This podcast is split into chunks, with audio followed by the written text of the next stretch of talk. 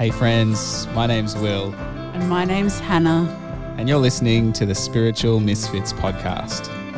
If you've ever found yourself on the fringes of Christian faith, this is a safe space for you.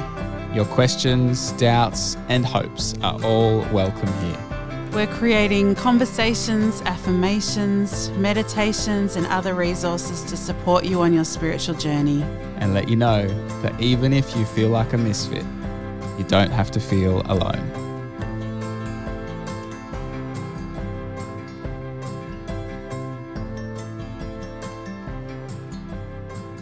This Good Friday, I want to share a brief reflection with you on Psalm 22. First, I want to invite you to find a comfortable place to listen. In a moment, I'm going to read the whole psalm. But before I do, let's take a moment to become grounded. At the end, I'll invite you to light a candle if you'd like to, to sit for a moment longer. If you want to pause now and grab one, that might be a good idea. If you don't have one, don't worry. Now, take a moment to become aware of your body. You may wish to close your eyes and move your attention through your body, starting with your feet, working up through your legs, your back,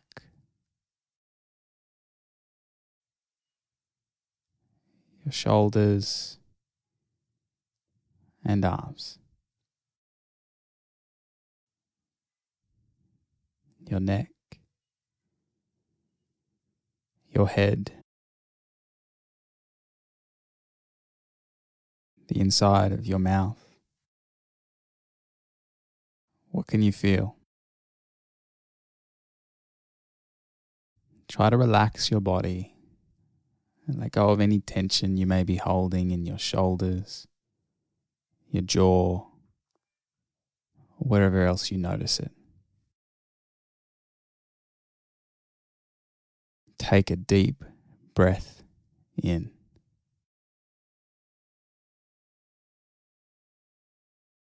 And let it go.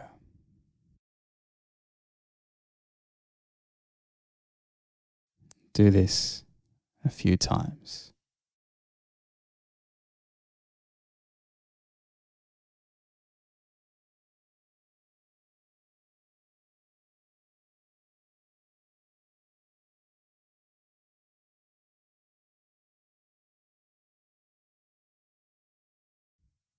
I want to invite you to see this as a sacred space. It doesn't matter what room or building you are in, whether you feel relaxed or a little tense.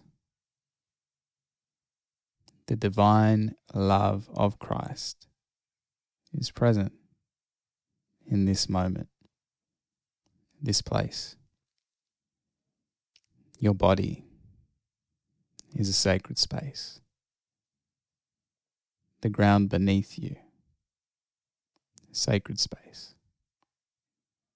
For God so loved the world.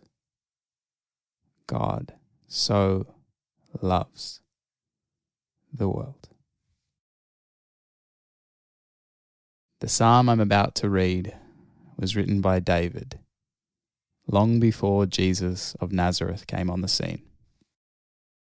However, it is often thought to be a prophetic description of the crucifixion of Christ. And Jesus quotes this psalm from the cross. After reading it, I want to share one thought with you.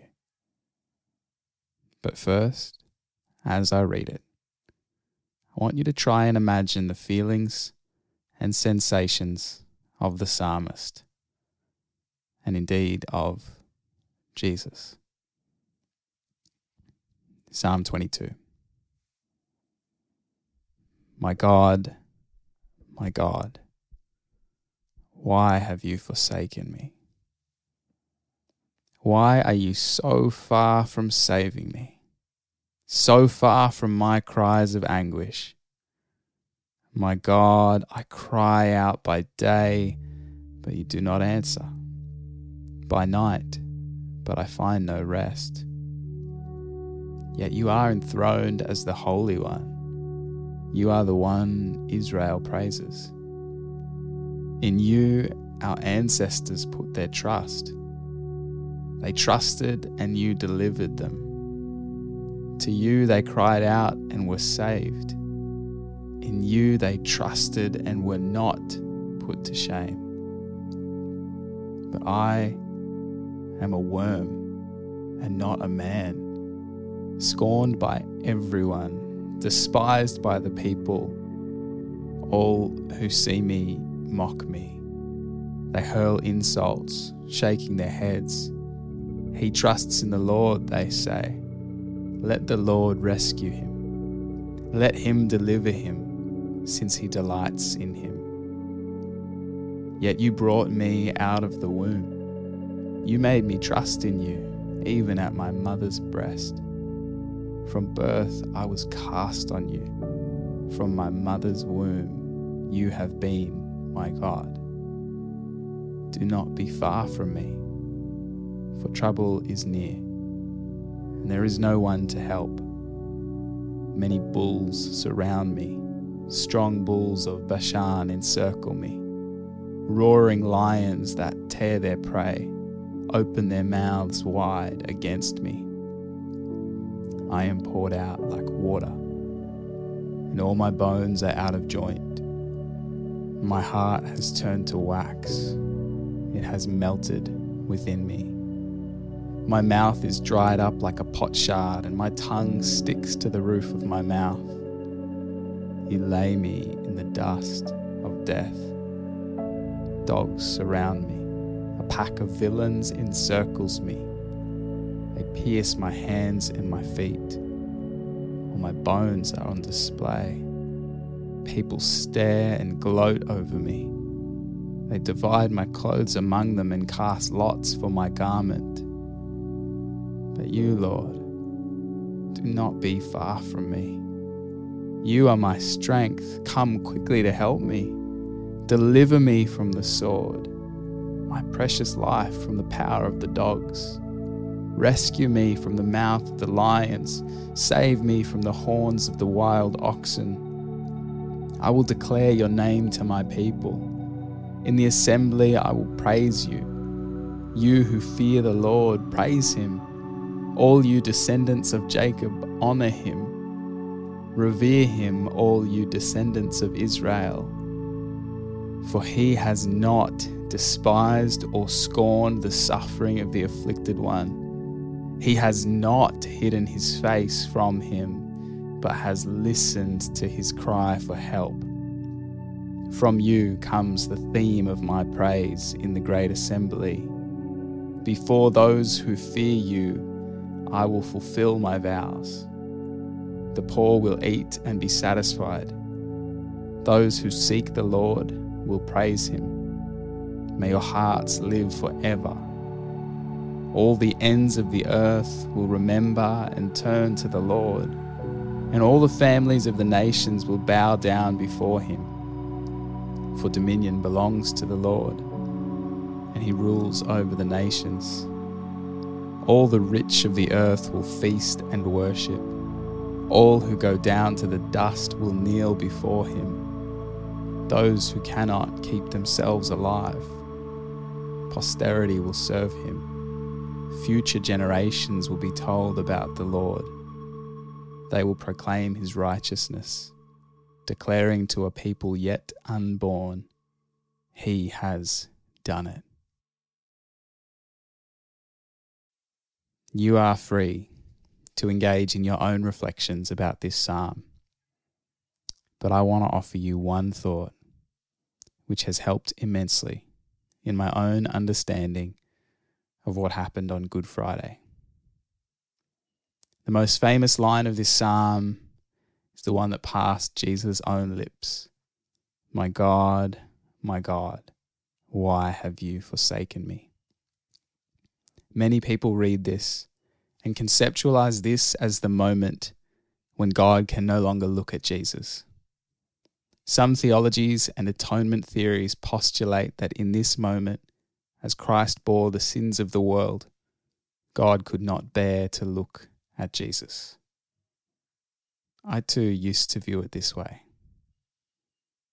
But did you notice these lines in the psalm? For he has not despised or scorned the suffering of the afflicted one. He has not hidden his face from him, but has listened to his cry for help. There's a way of looking at this situation and insisting that God never turns God's face away. God never despises the suffering one. God always listens to the cry for help. We all feel forsaken at times. On the cross, it appears as though Jesus identified with this feeling of being abandoned by God. Is Jesus deconstructing his faith in this moment? But what if, despite the feeling of separation, God is not hiding, even in this moment? What if the cross actually reveals a God who never turns away? What if the cross isn't a mechanism making God's love for you possible, but a revelation that even our attempts to crucify God's love cannot separate us from it? my friend, when you feel forsaken, abandoned, anguished? What if you held on to the seed of a belief that God never turns God's face from you? You are seen, known, embraced, loved. We might call this gospel. Good news. In the Good Friday story, I have come to see that the darkest act of the human heart cannot extinguish the flame of God's self giving love. So if you have a candle, why don't you light it?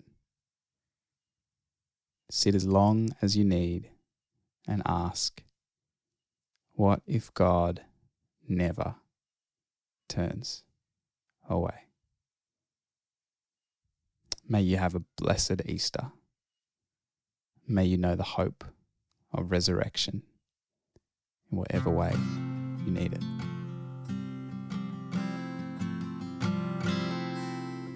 Spiritual Misfits podcast is brought to you by Meeting Ground, a church for the misfits. We know we are only one small and humble faith community, but we're making this work in the hope that we can encourage and empower other people in similar spaces. If you haven't already done so, jump on our website, spiritualmisfits.com.au, and join our mailing list to receive the Sunday message. No spam, no sales, just weekly encouragement around faith from the fringes. If you know someone who would benefit from hearing this episode, please share it and consider giving us a rating and review on your podcast platform or social media of choice. We'll catch you next time. Until then, take care and be kind.